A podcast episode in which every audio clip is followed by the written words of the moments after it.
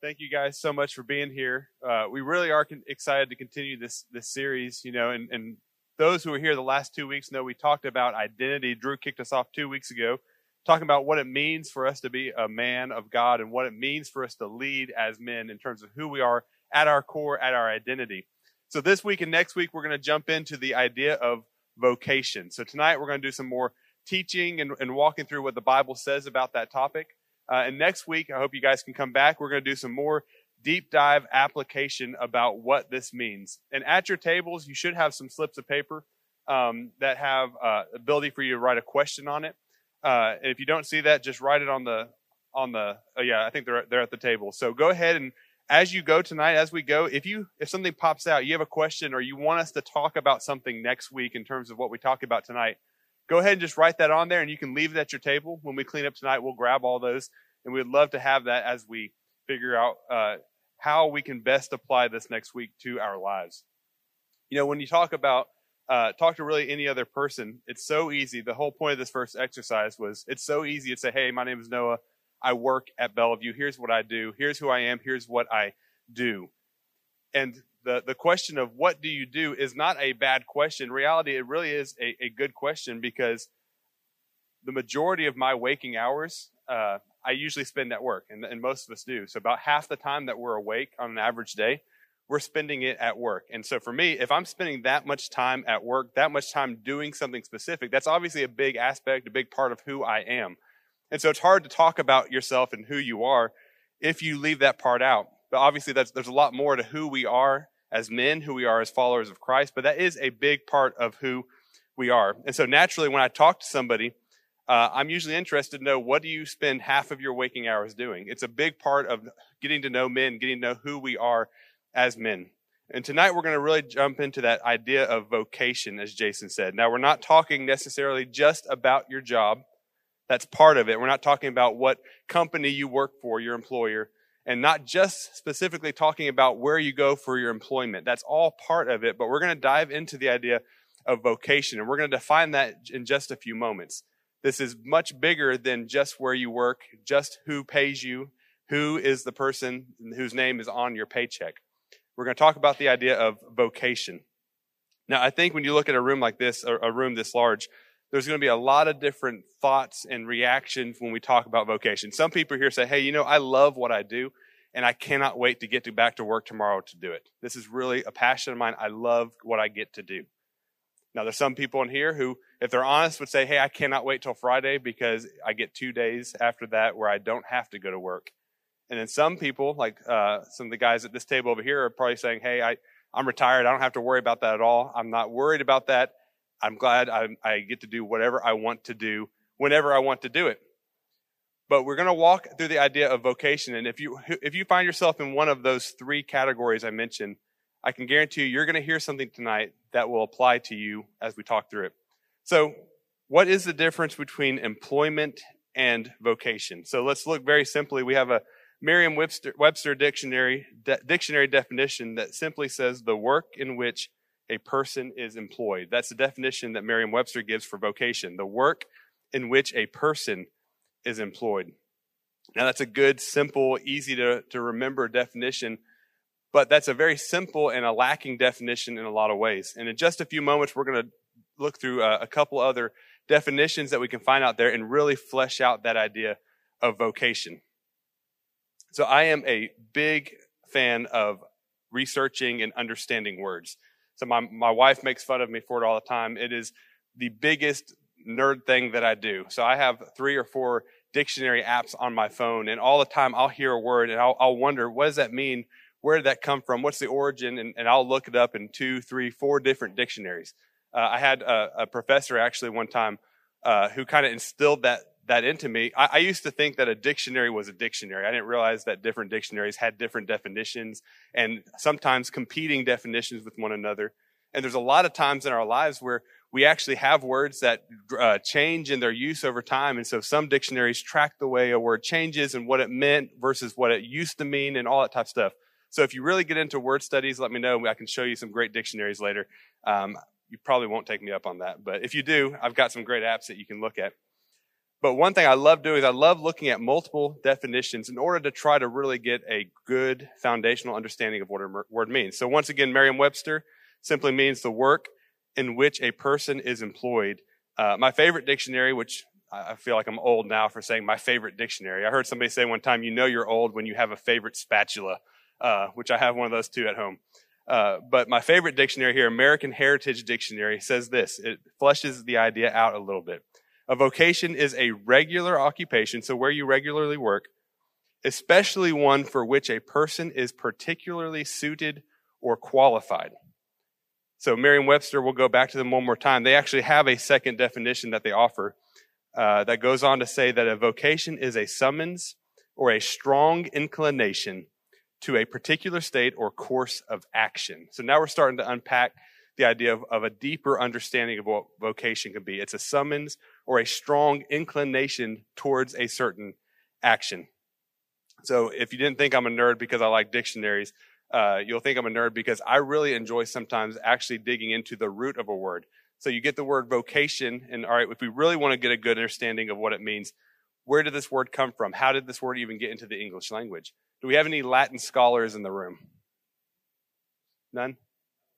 Man, so I took two years of Latin, four semesters of Latin at the University of Memphis, and it was so much worse than it even sounds when I say that. It, it was it was a, a miserable uh, four semesters, but I had to do it. I had to get through, uh, and it seemed like the easiest of the of the options in terms of language.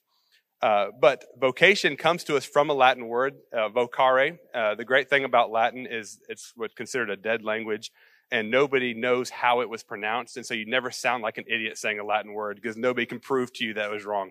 So it comes to us vocare. When you look at a, a, word like in Latin, a lot of times you can start to see other words that we might get from the English language. Do you guys see any other words that we might get from vocare? Vocabulary, words, yeah. Anything else? What's that? Vocal, yeah, exactly. And, and, and those are those are two great examples. When you look at the word vocare in Latin, this is what it means: to call. Vocare simply means to call. It is a calling, the act of being called. And so when we get the word vocation, the word literally means to be called, to call to something. So give you a little bit of a, of a very brief history lesson here. Back in the 16th century, uh, to have a vocation was really reserved for a very few select people. There, most people at the time would not have been considered to have a vocation tonight when you guys walk in, if, if I had said, hey, uh, what's your vocation? You guys would be able to talk about what you do, what you did today, what your job is. But in the 16th century, most people would say, oh, I, I don't have a vocation. That's not for me. In the 16th century, to have a vocation, which literally means calling, was reserved for clergy. It was reserved for people in the church who received a calling from God. And in fact, in the 16th century, 1500s, 1500s, if you were not clergy, in a lot of ways, you were considered a second rate Christian because you had not received that call from God. And so there was this very clear distinction between the clergy, the called, and those who worked in the secular field and were not called. And that was a, a great division in the church. You know, for us, I can guarantee that almost everybody in this room has multiple Bibles in their home. For the most part, most of us are, can, could go home tonight and get three, four, five Bibles, a lot of us. And if you have any kind of smartphone or smart device, you have every translation known of the Bible available within a few taps of your finger. Back in the 16th century, that was not the case. And in fact, let's take Germany for example. Uh, the the Bible was really kept for two two things: one for royalty, and two, it was reserved for the leaders of the church and the clergy. So much so that the pulpits that the, the, that they would have in their churches with the Bibles, the Bibles would literally be chained to the pulpits to make sure they couldn't leave the church. And not only that, even if you could get to it, the Bibles were in Latin. And why does that matter? Well, in Germany in 1600, uh, 1500s, they didn't speak Latin. So you had to be specially trained. You had to be clergy. You had to go through training in order to even understand. And the reason they did that is they wanted the church to be able to control access to scripture uh, to the clergy so that the clergy were needed in order to tell the people what God said. All of that changed, if you guys know uh, history at all, with a man named Martin Luther and a, a guy named John Calvin was a big part of it as well, with what we now call the Protestant Reformation. And as we look at church today, church today is everything it is because of what happened in the 1500s through the Protestant Reformation, where we had a totally different understanding of what it meant to do have church, what it meant to be a Christian, and a big aspect of it is what it meant to even have a vocation. You see, Martin Luther was was reading in his scriptures, and he would come across verses like this in 1 Peter 2, 9 and 10. But you are a chosen race, a royal priesthood, a holy nation, a people for his possession so that you may proclaim the praises of the one who called you out of darkness into his marvelous light. Once you were not a people, but now you are God's people. You had not received mercy, but now you have received mercy. And when Martin Luther was reading that verse, he realized, hey, this isn't a verse written to church leaders. This isn't a, a verse that's written with a pastor in mind. This is a verse that Peter is writing, and God, through Peter, is speaking to church members, followers of Christ.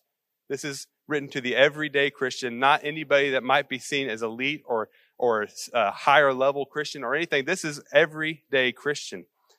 And he looked at it, he said, Hey, who's he talking to here? It paints a very clear picture of how God views every Christian. He says, You are a chosen race. Not just that, you are a royal priesthood. Every single believer, according to the Bible, is part of a royal priesthood a holy nation, a people for God's own possession.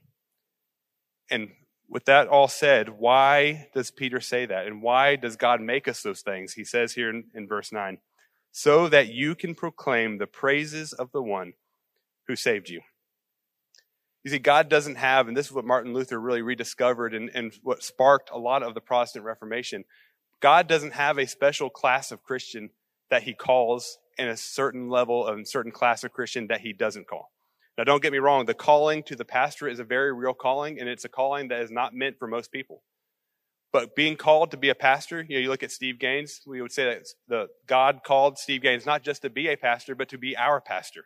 And that is a very specific, real calling on his life. But just because you don't have that calling doesn't mean that there's any difference in God's eye between you and another Christian the more Luther read the Bible, he realized that for the Christian, and this was a, a, huge thing, and, and this may not sound huge for us, but it's huge there. But when you really think about your life, we'll talk about this a little bit. This is a, a big thing that most of us miss. When it comes to the Christian, there is no distinction between sacred and secular. See, a lot of us, we have our boxes that we like to keep our, our lives packed away in nice and neat. We're over here, we have this Christian box where this is where we go to church and this is where we read our Bibles and this is where we pray. And all of our Christian stuff we keep nice and neat in this box over here. And over here we have a, a box that is our work and where we go to, to, to get paid and, and where we go to make a living and where we're employed. And, and we keep that box over here very separate from this box over here.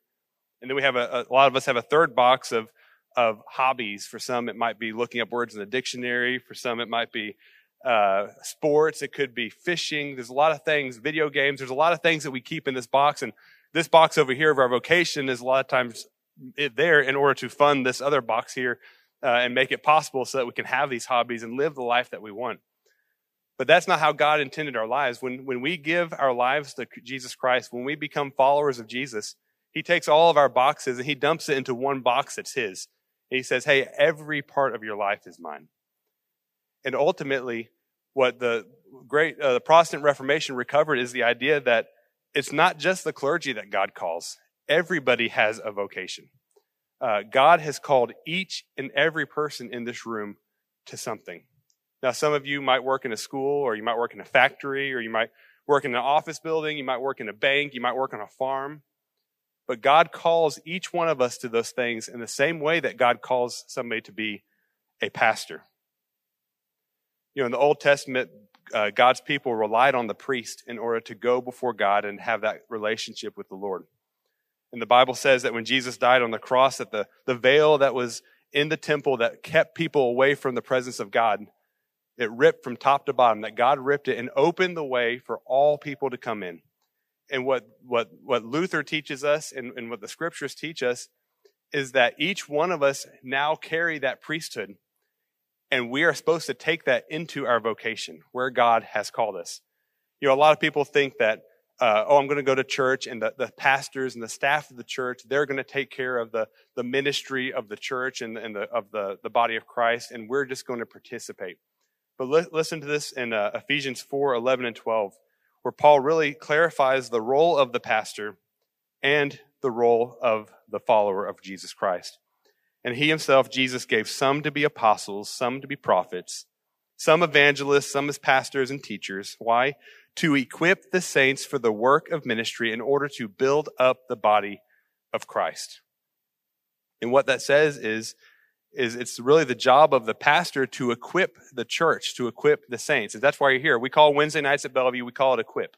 Why is it? Is it so that you can come in here tonight and not just so you can get a lesson about a 16th century event that happened called the Protestant Reformation, not that you can hear a couple definitions of what it means in order to be, have a vocation, what that word means. You're here tonight, hopefully, to be able to walk away and to do the work of the ministry. And what that means is that 2000 Appling Road is not where the ministry of the church happens.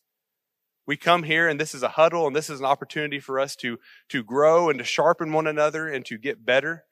But ultimately, it's where you go to live, where you go to work, where the work of the ministry actually happens. And it's the job of the church to equip you to do the ministry in the place where God has called you in your vocation. God has given each one of us a special calling and a unique placement in a spot where only you can do what you can do. There's certain people that you can reach that Steve Gaines would never be able to reach. Each one of us has, has people in our lives that we have influence in their lives. We have been placed specifically and called specifically into neighborhoods, into our jobs, into uh, environments where we are, into schools. And we have an opportunity to reach people that other people don't have an opportunity. And that's part of your calling.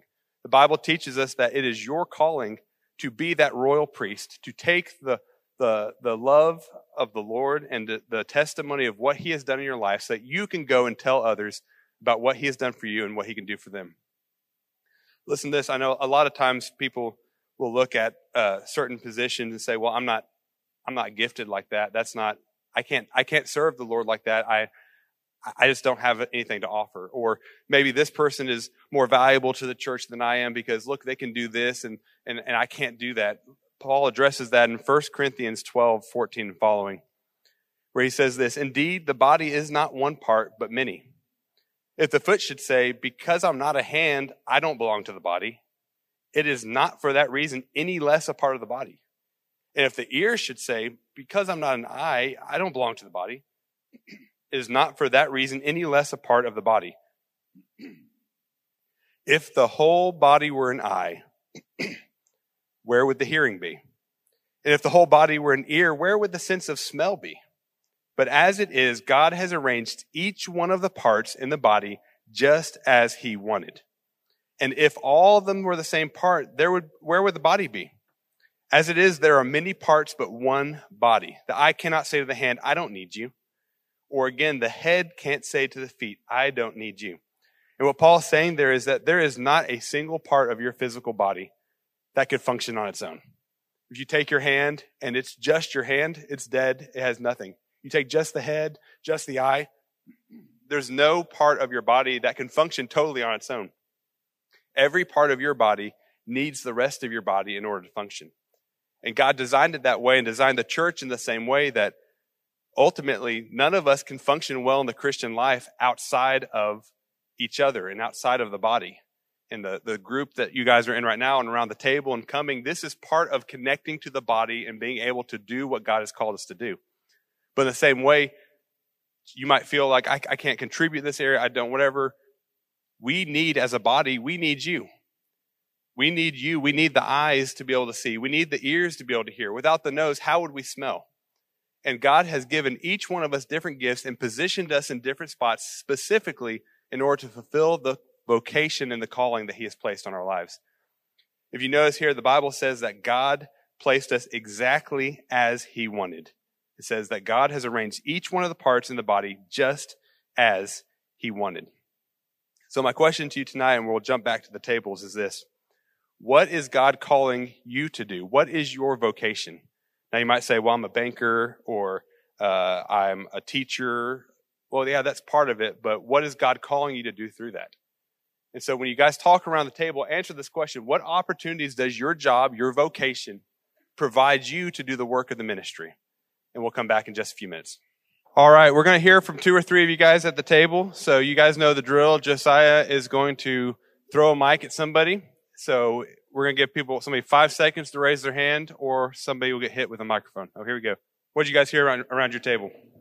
We heard a lot of like getting comfortable in the world, and that can kind of push us away from, you know, speaking ministry into the vocation. Since we're not, and uh, I think that kind of hinders how we can be evangelistic in that sense. That's what I heard a lot of around our table on that. Yeah, that's that's a great, great word. Anybody else over here?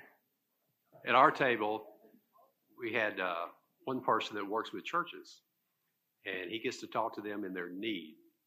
And sometimes they're in desperate need. He gets to share with them and help them out and minister them in that way. Another person, his vocation lets him go into people's homes. He says sometimes they're not interested in hearing what he's got to say about the Lord, but other times they just forget what he's doing for a living. He just gets to sit with them and share with them about Jesus. So they're both putting their work into their vocation of equipping the saints. All right, that's awesome. Hey, uh, so I just want to take just the, the balance of our time, and then we're going to give you some time at your tables to, to talk about it a little bit. And really, it kind of comes off of what you just talked about at your tables. I want to read this scripture. This is from Matthew chapter 5, and this is uh, towards the beginning of the Sermon on the Mount. And Jesus has just walked through the Beatitudes that a lot of you know blessed are the poor in spirit, etc. Uh, and then he gets to these verses in Matthew chapter 5, starting in verse 13. Uh, probably something, if you've been in church, then maybe you've heard this, these verses before. It says, You're the salt of the earth, but if salt has lost its taste, how shall its saltiness be restored? It's no longer good for anything except to be thrown out and trampled under people's feet. Also, you're the light of the world. A city on a hill cannot be hidden, nor do people light a lamp and put it under a basket, but on a stand, and it gives light to all in the house. In the same way, let your light shine before others, so that it may see your good works and give glory to your Father who's in heaven. Now, he's talking to believers, but think about who he's talking to. He's not talking to a bunch of pastors, he's talking to people who've come to know him, and he's talking to them on the mountainside, and he is sending them out. He, they're called, but they're called as believers, like Noah talked about, and now they're going to go out. And some of them are fishermen, some of them are tent makers, what they are going to do, he is saying, as followers of Jesus, you are the salt of the earth. You are a city on a hill. Uh, and it's, that's my encouragement to you guys today is to know that whatever you do, and, and like Noah said, we have retired men in the room. I understand. You hopefully lived your life, your vocational life in the workplace, being the salt of the earth in a city on the hill, city on a hill to the people that you worked alongside or for or with or led. Um, so you still have the opportunity. And I hope as we talk about vocation that you will instill in the other young men in this room who are in their professions or growing in their professions, that you will instill in them the importance of being salt and light in their vocation. And there's some of you in this room that you are right in the middle. You're leading an organization, you're going to lead an organization, or you put in the hardest eight to 10 to 15 hours a day at your job and you are called to be salt and light. It says in Colossians, uh, talking about kind of what we have in Christ. It says, If then you have been raised with Christ, which as believers you have been, seek the things that are above where Christ is, seated at the right hand of God. Set your minds on things that are above, not on things that are on earth. For you have died, and, li- and your life is hidden with Christ in God when uh, I graduated college, I went away to seminary for a bit. Uh, I got married, went away to seminary, and then I came back. Uh, and I was living in Jackson, an hour away from here, and I was serving as a youth pastor at a church. And one of my fraternity brothers that I was close with was getting married, and the wedding was in Mississippi. So we uh, had a big wedding weekend where we got um, uh, on that Friday. We all came down. We were going to play golf. Um, uh, and then we were staying at a place. All the wedding party was staying at the same place. we were gonna uh, had a big wedding rehearsal that night, and the guys were hanging out that night. Wedding was the next day. Really excited. Good to be with some of my college buddies that I hadn't seen in um, maybe a year or two. Some of them. Very excited about it. And we went to uh, we played golf that day, and I just remember immediately that it wasn't as fun as I thought it was going to be. And the reason was is because the very first on the very first tee box, the very first drive, um, one of the guys pulls out of his golf bag a beer and to to drink. And so for me, I, I don't drink. I didn't drink. I wasn't around that a lot. Like I said, these were fraternity brothers. I wasn't completely surprised, but I was surprised by the guy that pulled out a beer. And so then another guy gets up and he tees off, and it's a bad tee shot, and he just lets a word fly, a word that in college for four years I'd never heard him say. And I was like, what? This is a little weird. And I have to admit, for me, I was like, I'm a youth pastor at a church. Nobody knows who I am. I'm not worried about other people knowing who I'm hanging out with, I'm just like, ah, it just feels weird. So we, we go throughout. I have to tell you, I like to play golf. I'm not good, but I like to play golf. It was a miserable round of golf. I remember vividly being on one tee box and hearing guys that I just loved, hearing guys that I loved hanging out with in college. Just, I could hear them just cussing up a storm, having fun, hooting and hollering, talking about the cart girl, all this kind of stuff. And I just remember feeling so, ah, I just, I hated it. And I was a 24, 25 year old guy at this point. And I wasn't a sheltered guy. I wasn't like I'd never heard these words before. It wasn't like I hadn't been around a can of beer before.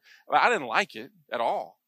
And I just thought, I just remember thinking, I'm going to be around this all weekend. And so, sure enough, we get finished. I go back. I'm married. I, I loved that my wife was there. Got to go back, see her, hang out, and kind of be like, it's weird. It's just these guys are not the same. That's that's kind of what I told her. So, fast forward, the, we had the wedding rehearsal. It was sweet. It was great and it was fun. And then the guys all get together and there's this big old, really nice finished out barn that the guys were hanging out with. And they were just going to play cards. I thought that'd be fun. Uh, well, as soon as we get there, um, these guys start pulling out contraptions like they're all gambling things, things I'd never, I'd never seen before. Once again, I'm not sheltered. I wasn't sheltered. I wasn't that guy. I just, I had not been around like real gambling. I think in high school we'd like, you know, done pennies before or something like that. Just, and so they just, like they got on their visors, they're pulling out cigars, they're doing all the things. And they, they're pulling out not dollar bills, they're pulling out 20s and 50s and hundreds. And I, I never sat down at the table. I, I sat there and just kind of looked and I, I, I can feel it right now. I, no exaggeration. I'm not being dramatic. I can feel it right now. Just the feeling of like, I hate this. I don't want to be around this. And we were, we were sitting at round tables just like this. There were, there was one huge round table. There was about eight guys. And I just stood there. I know all of these guys. I've known them for at least four years. Some of them I've known since middle school. And I just say, I'm going to sit over here. And for me, I was taking a stand. At that moment, I knew I'm, I'm taking a stand. I just said, I'm going to sit over here. And they were like, what? I was like, I'm, that's all right. I'm not really interested. I'm just going to sit over here. And what was interesting about that is, is that every one of those guys just looked at me and said, okay. And so I went over and I sat at another table. This one's all nice, decked out. You know, they had it ready. They had all their cards. They had all the food, all the snacks. They had their money out. And I sat over here on this bare table with nothing on it. And I got a deck of cards that I found over on another table. And I played solitaire by myself. And I played for an hour and a half. And I remember I wasn't, I wasn't sad or anything like that. I was so mad. I was so mad at some of the guys that I knew, knew better, and knew that what they were doing wasn't honoring in a lot of ways. And I did, I could tell you so much about it. I've already taken way too much time. I can tell you so much about it of even watching some of these guys run out of money and say, Hey, I'm, I'm supposed to give you this to the groom. I'm supposed to give you this. This is your wedding gift. But you okay if I just gamble this instead and then he'd lose it? Hey, don't tell my wife. I mean, this kind of stuff. Nothing major. I won't say nothing major, but nothing is like immoral or, or, or illegal, I should say. That's what I'll say. So we get all finished with it. And that was it. They got finished with their card game and they say, all right, you ready? I couldn't leave. I'd ridden with one of them over to the barn. And, um, and so I was like, yeah. So we left and I, I'm not a loser. I wasn't a nerd with this group. I was, I was a leader of this group in a lot of ways. Um, and I tell you all of this to say, and some of you will disagree with the, the with the application I want to give you, but this is what I will tell you. I will. I remember going back. I remember laying down in bed and and waking up my wife and just telling her, going, "I'm miserable." Like I just had the worst day I could ever think because these guys that I thought they were my my buds and we were all on the same page and we are living different lives, and I'm not ready for this, and and and kind of had it, and I was done. Had the wedding. It was fine. I didn't talk to a lot of those guys for a really long time. Here's my application. And once again, some of you would go, "Way to go! You stood up." And I did. I did. I didn't. I didn't compromise something to me. I don't gamble. I don't drink. Um, I don't use that kind of language. I don't think that people have to do that in order to get by in life or to have a good time. But this is what I did. I don't. In that moment, I'm not sure that I was salt and light in their life. I'm not sure that I took full advantage of the opportunity I had to turn the direction of where things were going. Now, I'm not saying that I sinned in that. I'm not saying that I was wrong, but I know for me that there was a little bit of me being pretentious. I know that there was a little bit of me wanting to be like, I'm going to show you how bad you are by sitting over here in the corner and playing solitaire by myself. Instead of being able to turn the corner and say, Hey, let me tell you why for me, I don't think we have to do this to have fun which sounds like I could be a stick in the mud, but I didn't have enough confidence. I feared them a little bit, which made me not stand up for what I knew um, was a great opportunity to talk to them about things that were righteous, to talk about things that were better, to talk about things that would have drawn us closer together. Now, once again, if you all had my email address, some of you would probably email me and go, "Hey, I, you know, I don't think you're wrong in this," or "Hey, you're probably wrong to say you wanted to be with that group," or whatever the case is. You are called to be salt and light in this world. And sometimes what that means is, is that we don't withdraw. Instead, we add to. We don't, we don't add to with the bad stuff. But if we're going to be salt, one of the things that salt does is it adds flavor to something. And so what are you going to do in your vocation in the situations that you find yourself in to add flavor to that situation? And it's not your flavor, it's the flavor of Christ. It is the flavor of Christ that you would come along and you would show them what, who Jesus is, that you would show them what righteousness looks like. Um, there's um, a, a, great quote that I like. Your positive involvement in the workplace will produce many positive results in your life and in others. If you will live righteously and if you will in, insert yourself as salt um, into a a place that needs us to be salt, that needs us to give the flavor of Christ. If we will do that, then our positive involvement will make a difference in those around us. You have that opportunity. And I'm looking around at some of you. I know where some of you work. I know what you do. I know the Lord's called you there to be salt in the place that you're at. He's called all of us to. You're to be salt of the earth. But salt adds flavor. Uh, once again, he says, the salt of the earth. If salt has lost its taste, how shall its saltiness be restored? It's no longer good for anything except to be thrown out. Salt adds flavor. I encourage you, you have the power of God that's in you. And you are not a change agent by yourself. Jesus is a life changing agent. And salt is a change agent. You can be uh, used by God. And Jesus can be a changing agent in their life and he can use you in your vocation. So I encourage you. Once again, I'm going to keep going back to this whole story I've told you. There are times that it's good to take your stand and to stand firm in that. There are times also to insert yourself.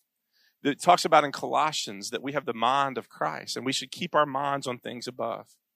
It doesn't tell us to keep our feet right there as well. Sometimes we take the mind of Christ into the place that he puts us. And I'm not talking about I'm not talking about dancing close to the fire or anything like that. I'm talking about, I know that there's a difference in being unequally yoked, and it, it talks about that in Scripture as well.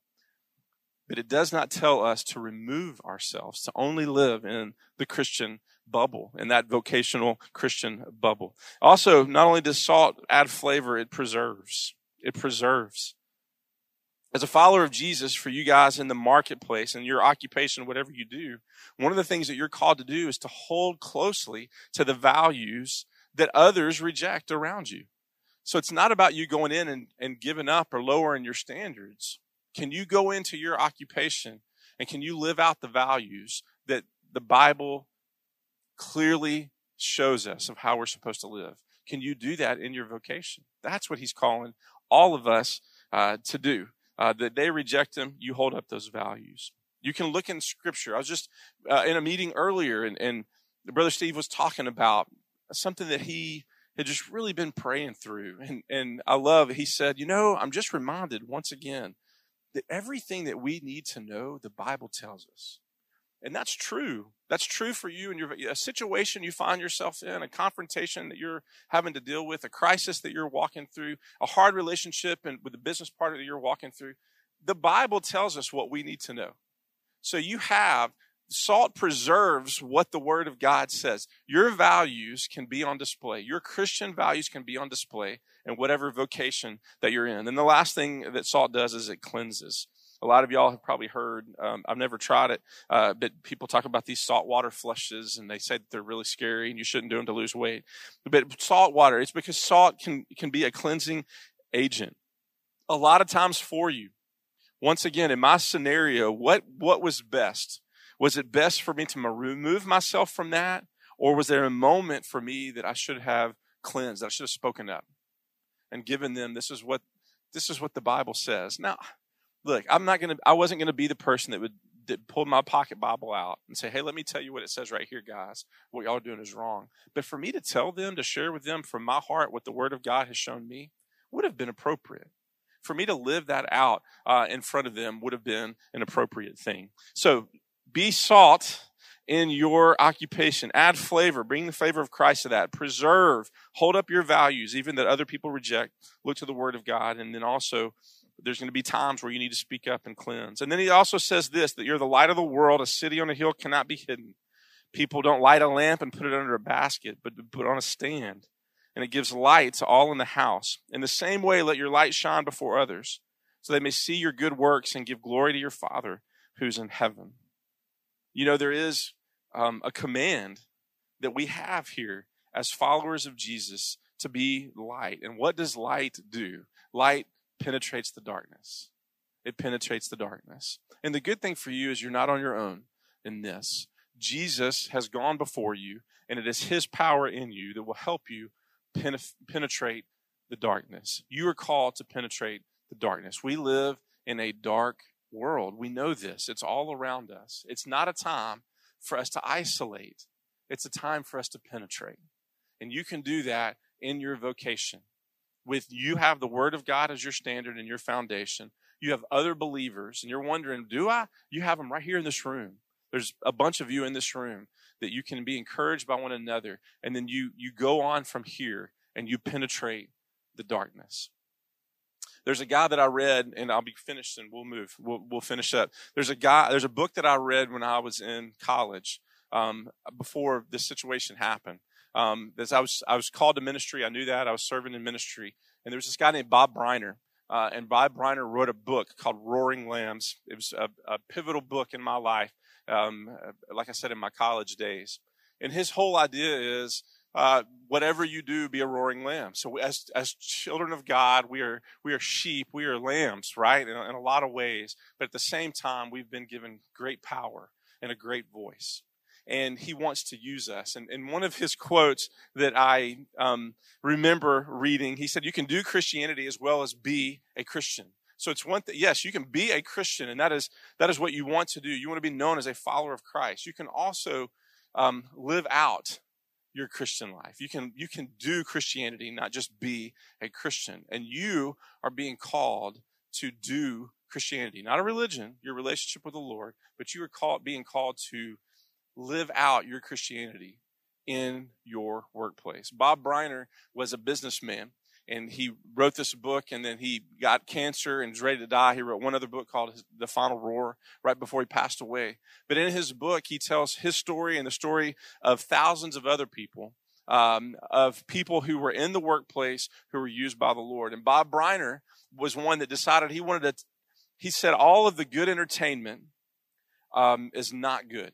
It's, it's all of the popular entertainment is not good. It's got filth in it.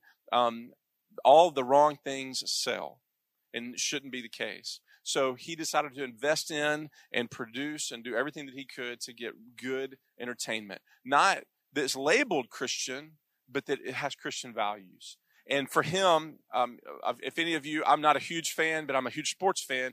Um, this week, the Australian Open happened. Um, and it was one of four tennis majors. And a guy broke, Rafael Nadal, he broke the record for the most majors ever in all of tennis.